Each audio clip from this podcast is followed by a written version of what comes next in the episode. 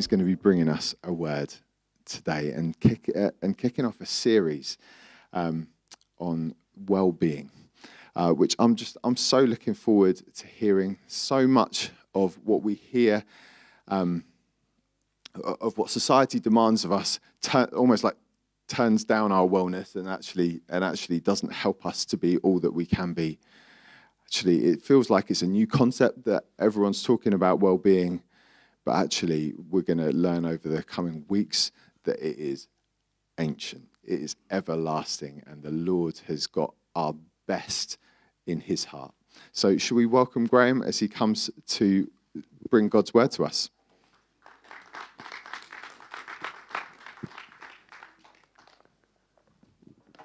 Thank you, Tim. Good morning. So, Tim has already stolen all of, all of my introductions, so we'll get straight into the I was thinking, if he goes on for much longer, he will have still much of my introduction. But actually, he's, he's bang on his rights. It's a subject that we think is recent and has only been in our culture for the last few years. Actually, once we open up God's Word, we find that it's something that actually has been around a long time. But it does seem that everybody has something to say on the subject of well-being, doesn't it? From the NHS and other health organisations to pretty much every company, school, university, they've all got something to say about it. And your employer may well have a well-being policy, even. Maybe some of you have even written the well-being policy for your organisation or school or company. And some of you thinking, oh, maybe we should have one. Well, I don't know. Maybe, maybe you should. And all of that, well, no, let me, let me rephrase that. Much of that is good. Much of it is helpful. And it's good that we're talking about these sort of things in a way that we haven't always done. Even in my working career, which because I'm so young is not that long, but you know, it's not a subject that's been around even in, in my working life only perhaps a little more recently. But have you ever wondered what God has to say about the subject? I'm glad some of you are nodding because we're going to spend the next few weeks considering what God has indeed already said about the subject of well being. We're going to look at the Bible together. And while Scripture doesn't use the word well being per se, you will see over coming weeks that actually it is something that the Bible has a lot to say about. And we're going to touch on some subjects that Scripture does indeed teach into. So let's pray and ask God to help us, not only today, but in the, in the coming weeks as we look at this subject together. Lord Jesus, we thank you that, God, your word has so much to teach us. And we pray that over the, today and over the coming weeks, that as we open up Scripture together, we would see what you have already said about some of these subjects, what we label well being. Thank you that you've already said quite a lot about these things. And so we pray that we would learn from your word over the coming weeks and you would teach us by your Spirit. We ask it in Jesus' name. Amen. Amen.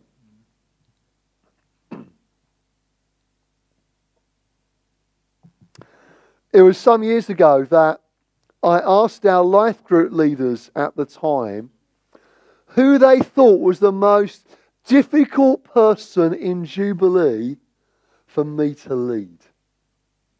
I asked them, who do you think it is is the hardest person for me to lead or pastor? And there were some giggles around the room. There were some nudges as various spouses decided that their other half was probably the hardest person for me to lead or pastor.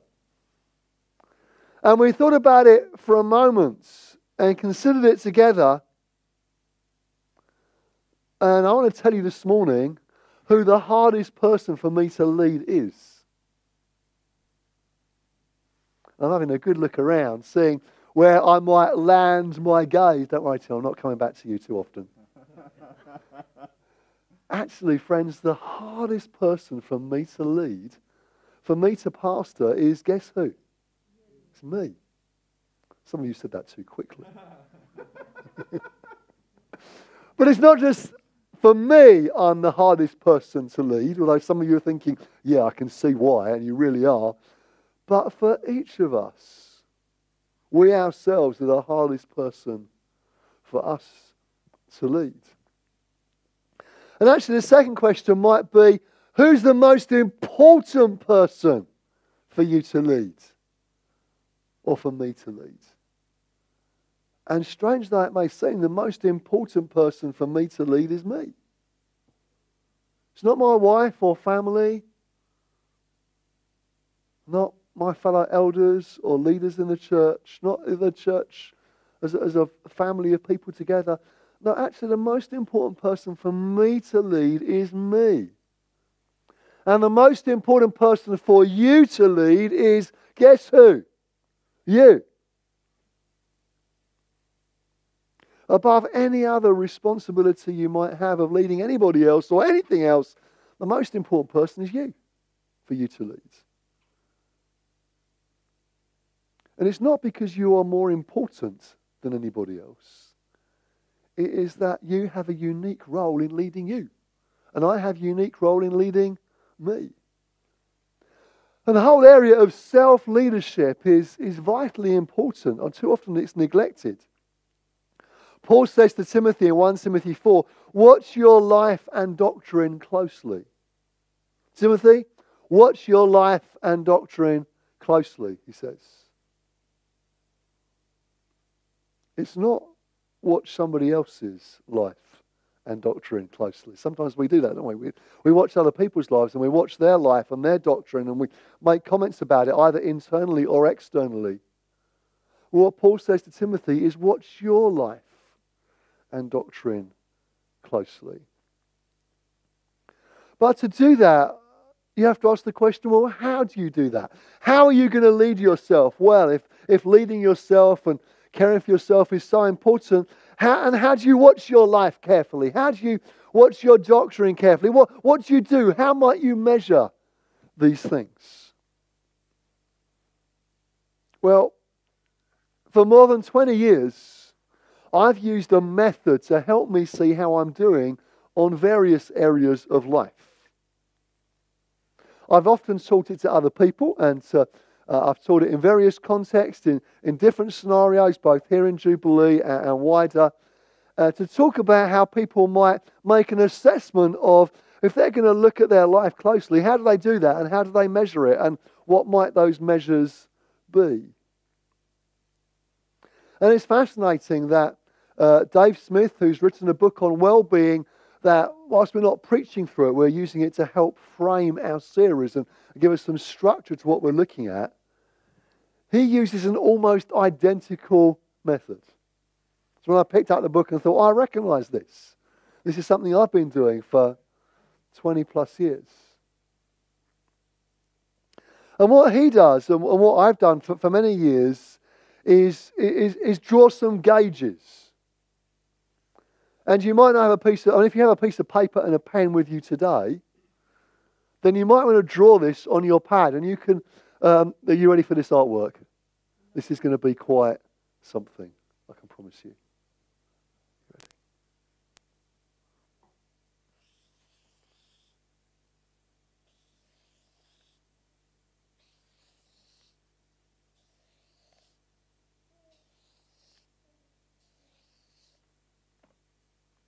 There you go. You impressed? It's good, isn't it? Six circles is what we have there. And you can look at these circles in, in different ways. And um, but what we're going to do is use these circles to measure, to take an assessment, if you like, of some different areas of life. And you know, you can do it in different ways. Either you can say, well, uh, I want to make it a bit like a clock, if you like, and I'm going to start from there, and that's sort of halfway there, and depending where you might put the clock hands, depending how you're doing. Another way of doing it, the way that Dave Smith does it in his book, uh, he, says, well, this is a bit like a, a rev counter on a car. So you might say that there is zero uh, and there is, is 10. So that might make there five, for example. And uh, if you imagine you're going to put a, a hand round, where, where might the hand be on that rev counter? And what, what I've used it for is, is four particular areas. Uh, Dave Smith looks at six the four that I normally use. He adds a couple of extra ones on. So a slide is going to come up on the screen now, which is a, a slightly better version of what I'm trying to communicate to you. But the six areas that we're going to look at together over subsequent weeks, and six areas where you can look at your life and go, how am I doing in that area? Is physical, emotional, spiritual, relational, financial, and vocational. So if we've got the slide there, if that can, can go up, Joe, please. There we are. Um, and there's six areas of how are you doing in life? Well-being might be a, a phrase we would use, but you know, how are you doing, for example, physically? That's perhaps quite an easy one to measure. You might go, you know what, I'm feeling quite fit. I'm, I'm going to the gym three times a week. I'm, I'm heading out for a run a couple of times a week. I, am watching what I eat. I, am a good weight. I'm, I'm exercising well and I'm getting enough sleep. Uh, actually, you might go, you know what, uh, if, I'm, uh, if, that was, if that was a description of you, you might say, you know what, on this gauge, I might say I'm somewhere around here perhaps. If that was physical. And that would be how you would measure it. Spiritual would be, be another one where you could say, How are you doing spiritually? And look at your own life. Think, How am I doing spiritually? How's your walk with God? Now, what I have found over time is that most British people answer this question in one way. It seems like most British people don't want to over egg it and assume they're doing too well. So typically they, they go, oh, probably around a five or six. So, not bad, but could do better. I almost want to say you can't use five or six because that's just that's our default. I'm doing okay, but could do better. How are you doing? How might you be doing spiritually? And then over the subsequent weeks, we're going to look at different gauges. The emotional gauge. How are you doing emotionally. That's the one that often people miss. How are you feeling? How's pressure in your life, be it internal or external? Are you low emotionally or are you doing okay? Where might your gauge be if that was the emotional one? Where would the where would the hand stop? Physically, emotionally, spiritually, relationally, financially and vocationally. We'll, we'll explain all these over subsequent weeks and look at what the Bible has to say actually about all these areas of life. I think I've put that in the way of the, um, the screen. Let me just move it across. There we are. And so what we're going to be doing in, in subsequent weeks is saying, well, how are we doing in these areas? And we'll take one each week. What does the Bible have to say about it? What are some lessons that we can learn from Scripture that will help us? Will help our well being, will, will help us to grow spiritually or emotionally. What has God already said is what we're going to be saying. What does the Bible say? And how, how can we help one another as well? And it'd be good to ask some questions maybe in, in small groups over coming weeks. You might want to come back to to this chart, and you might want to draw yourself out six circles. And what I'd encourage you to do, maybe this week, is to draw yourself out six circles. And I think we'll put this slide on the website if we can. I'm looking at somebody that can make that happen. Um, and you might want to, want to print it out if you prefer to do it that way. But think about how you're doing now. in those areas of life. And then you might want to review it in a month's time or a couple of months' time as we've looked at these things together. And you might want to discuss it in life groups and say, How are we doing? How, are you doing? What, what's your strongest area? And what's the area you're perhaps most vulnerable in and need most support in and encouragement and people to pray for you in it? Before we get into too much detail and I start stealing what other people are going to say over subsequent weeks, I want us just to open the Bible together and look at one example that will help us understand um, a, a biblical example of one of our Bible heroes who we can look at and go, well, actually, he's got something to teach us in this whole area of well being in different parts of life. And the story I want us to look at briefly is one of Elijah. And it's a great example of somebody who, from the outside, you, you would observe him if you might, maybe you, if you saw him on a platform teaching, if you saw him at a distance doing what he was doing, and we'll talk about that in a moment, you might think, wow, there's someone that's really going for God, has really got it together. They're all sorted, you might think. But as we'll see, that's not the whole picture. I mean, yes, in the story of the life of Elijah, you've got some examples of God using him amazingly, really powerfully. Accounts of miracles and some, some great examples of, uh, of God ministering through him. And then suddenly he crashes and burns and is like completely burnt out and runs away from it all. But you know what? It's also a story of God's restoration. It's a story of God coming to him and restoring him. So, so Elijah is an Old Testament prophet born some 2,900 years ago in what most historians would say is modern day Jordan. And the nation of Israel is ah, in a mess, I guess is the best way to describe it. The king Ahab, his wife Jezebel, are leading really religious and moral decline of the nation.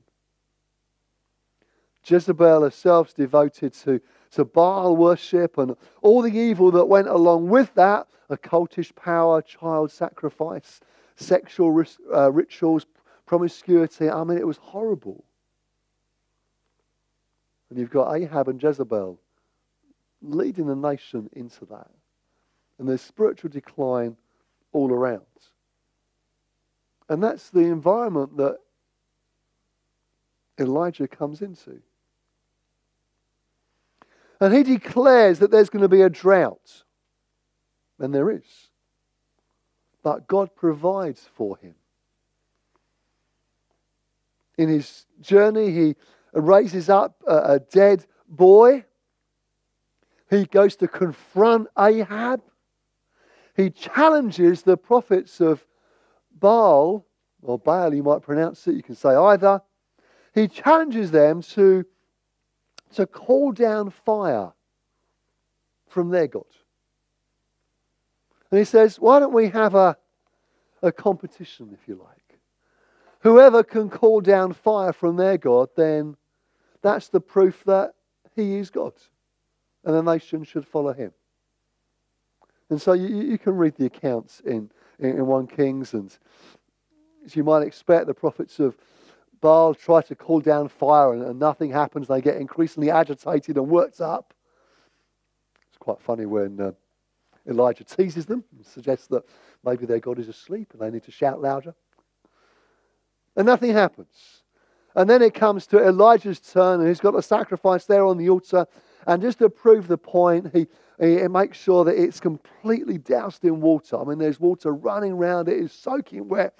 And then he calls uh, and prays on God, prays to the Lord, and calls on God to send fire down, and he does. It's a remarkable spiritual battle. Elijah prays, God answers, the, the prophets of Baal are killed. Amazing encounters, powerful situations. Elijah's right there at the forefront of it.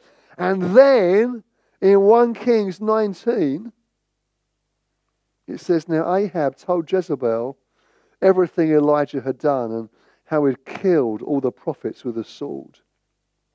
So Jezebel sent a message to Elijah to say, May the gods deal with me, be it ever so severely, if by this time tomorrow I do not make your life like one of them. And Elijah, we're told, was afraid and ran for his life.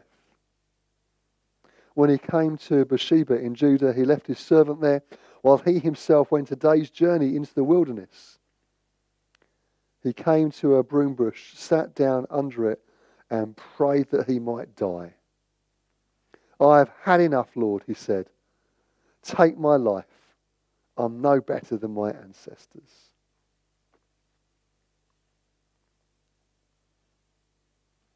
It all seems to turn on a moment. Just that comment from Jezebel.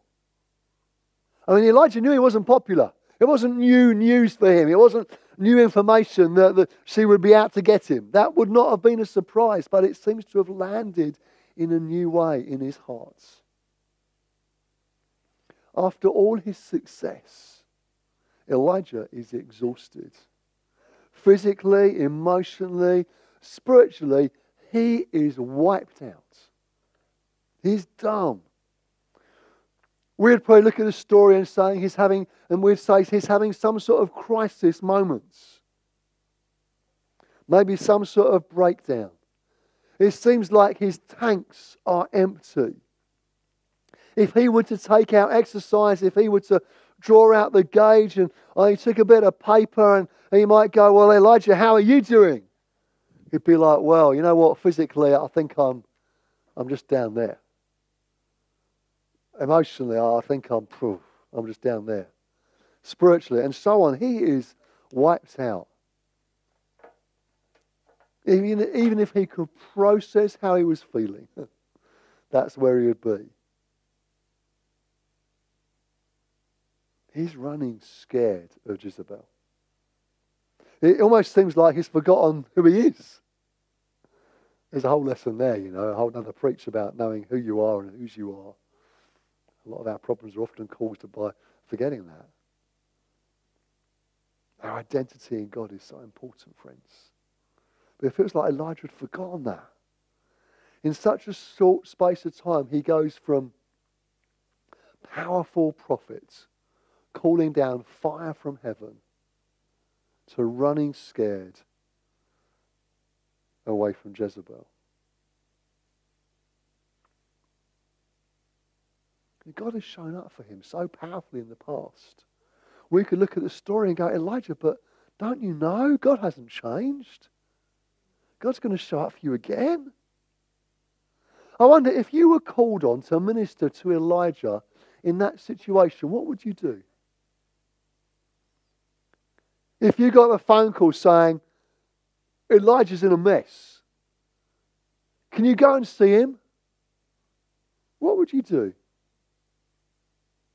I wonder, would you be, oh, we need to pray for him. Let's go, let's go pray for Elijah. Elijah, I'm here to pray for you.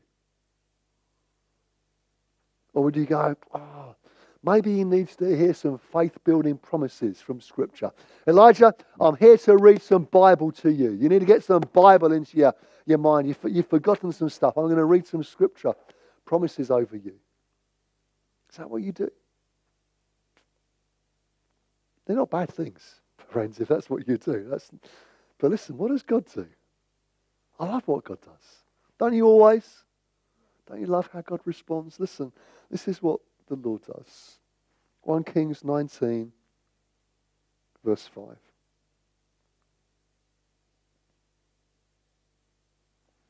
Then Elijah lay down under the bush and fell asleep.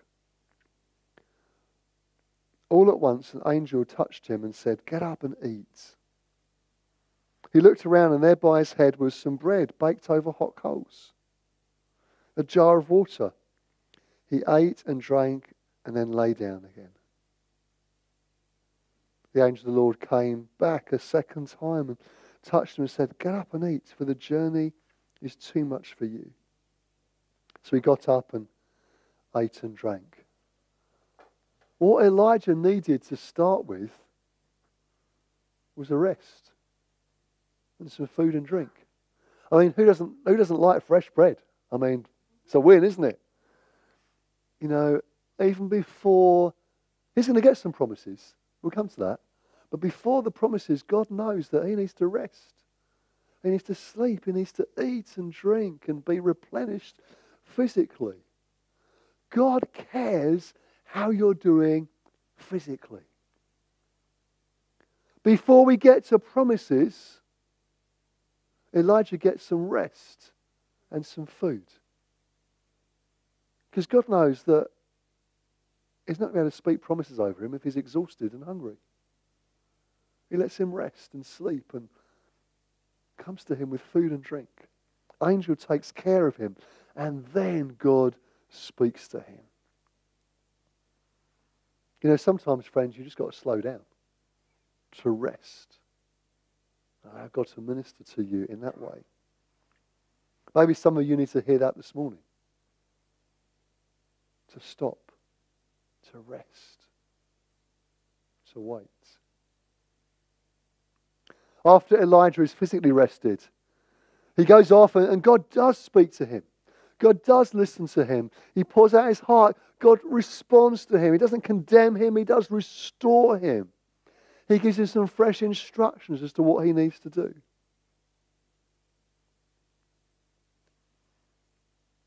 This reminds me of how Jesus puts it in, in Matthew 11 Come to me, all you who are weary and burdened, and I will give you rest.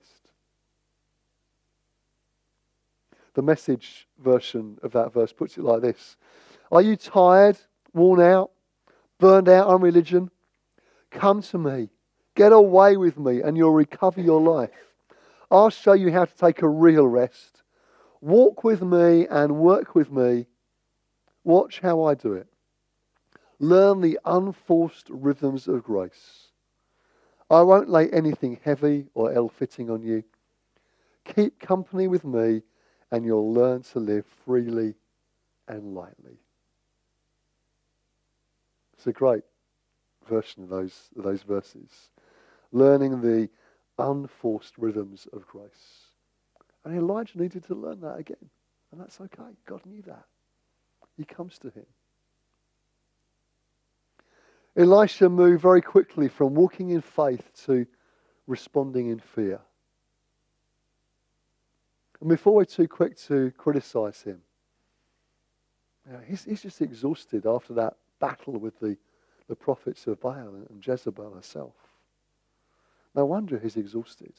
No wonder all his dials are down. One, all his, you know, he's just physically, emotionally, spiritually wiped. But as well as needing to be restored physically, get some rest and food and drink. He needed to have faith restored again. And God comes to him and encourages his faith and encourages him once again, speaks promises over him, gives him some, commissions him, gives him some things to do. Hearing God's word changes situations, doesn't it? Romans 10 17 says that faith comes by hearing, and hearing by the word of God. And Elijah needed to hear the word of God. And he got there. And God spoke to him. And his faith was fueled once again. But as well as needing to be fueled by faith, you need to starve your fears. Now, Jezebel spoke, and it landed in Elijah's heart and there was fear there. But we need to learn to refuse fear and need to starve it.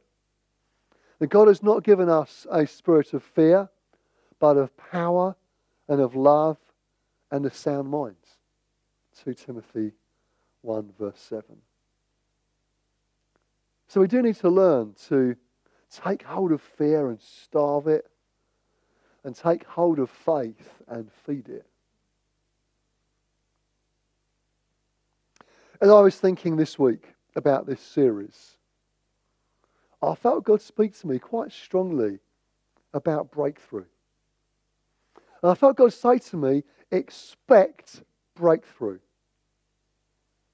That this should not just be a few weeks of information, but rather we should be expectant that God will break in and do something in our lives.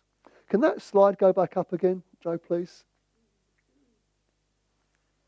If you are struggling in any one of these areas, if you might look at a screen and go, oh, you know what, I'm really struggling in one of those areas particularly, one or two.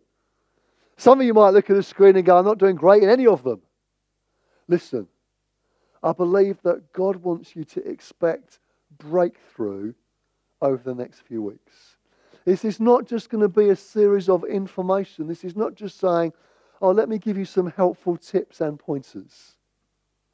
This is about God wanting to break in and bring breakthrough for you in your life. And listen, if you're preaching on one of these weeks, I want to encourage you to expect breakthrough for people as you preach and as you teach. I really believe God wants to do some deep work in us and with us over these coming weeks together. So I want to encourage you, friends, come in faith. You might look at that now and go, Graham, you don't know what life's like for me. It's tough in every area. I want to say to you, God wants to meet you in every area.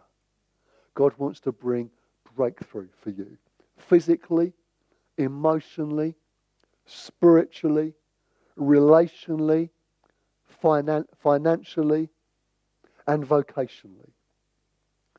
God wants to bring breakthrough in your life in every one of these areas. I want us to believe, God, that He wants to be at work in us through this series. Amen? Can we stand together? I'm going to pray as we close and um, look forward to the coming weeks together as we look at these subjects. I want to pray for you particularly if you are looking at that screen right now and thinking, yep, some of those dials are low. Some of those dials have barely moved off zero. I want to pray for faith for you this morning that God is going to meet you in your need in the coming weeks. So let's pray. Let's lift our hands to the Lord. Let's be open to Him speaking to us and encouraging us. Heavenly Father, we thank you for the story of Elijah. Man, just like us. Yet he prayed and rain stopped. He prayed and fire came down from heaven. So all these miracles. He prayed and a boy was raised from the dead. And yet suddenly things turned for him and he ran and was filled with fear and was exhausted. God, sometimes we can feel like that. And so I want to pray for any of my brothers and sisters this morning who are looking at the screen and thinking, yeah, that dial's low. There's barely anything in that tank. I want to pray for faith to arise this morning. That God, over these next few weeks together, you are going to bring breakthrough in every area of, of these parts of our lives. And I want to pray, Lord, that you would stir faith and expectation, that you would meet us in our deepest and darkest needs. And Lord, if it, even if it's an area we've struggled with before and we haven't quite got hold of, maybe for years, Lord, I pray for a breakthrough in this series. As we spend these weeks looking at these areas of life, Father, we pray for breakthrough in every one of them. So, Father, we thank you for your goodness to us. We thank you for your presence with us. We pray, God, would you stir faith in our hearts that you want to do some remarkable things in us, through us, and indeed with us. Thank you, Lord, that you spoke life to Elijah and gave him fresh things to do. I pray, Lord, over these next few weeks, you will speak life to us. Give us fresh things to do for you. For your glory, we ask it. In Jesus' name. Amen. Amen. Amen. Well, God bless you. Thank you so much for being with us this morning. Refreshments are being served in the box rooms. That's out of the door there and to your left. And you are allowed to take your mask off while you're eating and drinking. So there's tea and coffee and some edible goodies. So please don't feel you've got to rush off. Please do stay around. Love to chat. And uh, we look forward to seeing you next week, either here at Quad or, or online. Do feel free to invite friends over this series. I do believe it's a, a series that is very timely for us. And there may be people that are in your world you think, I could do with hearing this. So invite them to be part of it. Look forward to seeing you back here next week. God bless you. Have a great week.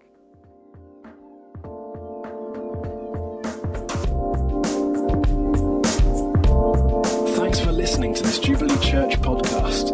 Feel free to check out our website at www.jubilee.org.uk or come along on any Sunday morning.